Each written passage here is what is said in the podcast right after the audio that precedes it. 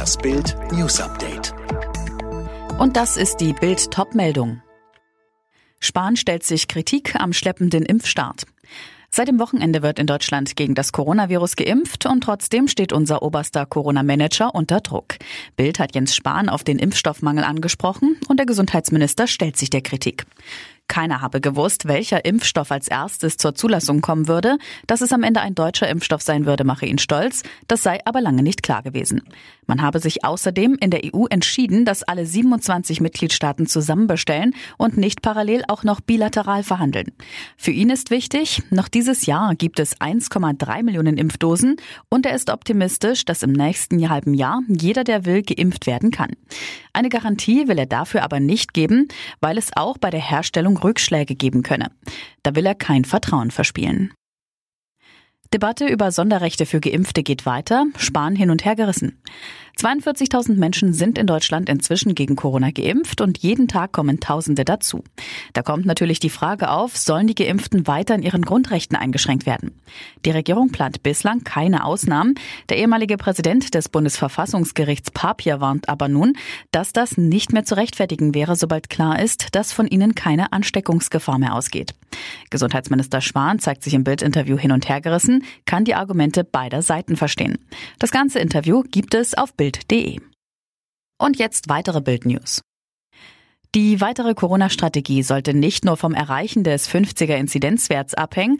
Wie Ärztepräsident Reinhardt dem Redaktionsnetzwerk Deutschland sagte, muss man das genau abwägen und auch andere Aspekte einbeziehen, etwa die psychosozialen Folgen der Schulschließung.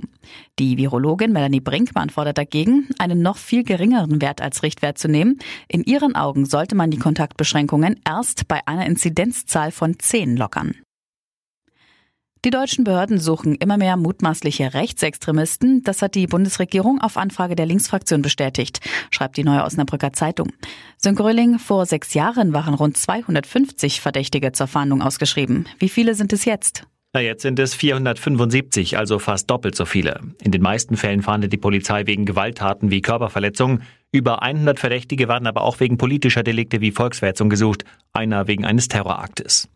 Mit Blick auf die Zahlen kritisiert die Innenexpertin der Linken im Bundestag Jelpke, ihr dränge sich der Eindruck auf, dass die Bundesregierung das Nazi-Problem noch immer nicht ernst genug nehme.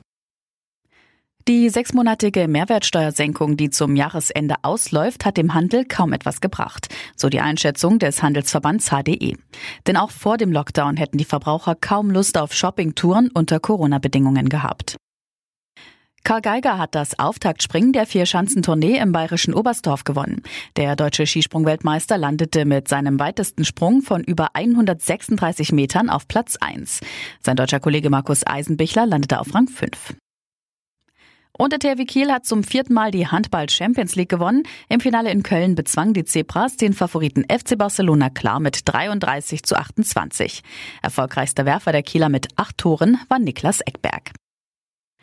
Alle weiteren News und die neuesten Entwicklungen zu den Top-Themen gibt es jetzt und rund um die Uhr online auf Bild.de. Mehr starke Audio-News von Bild gibt es auch bei den Tech Freaks, der wöchentliche Podcast über Digitales, Computer, Tablets und Smartphones.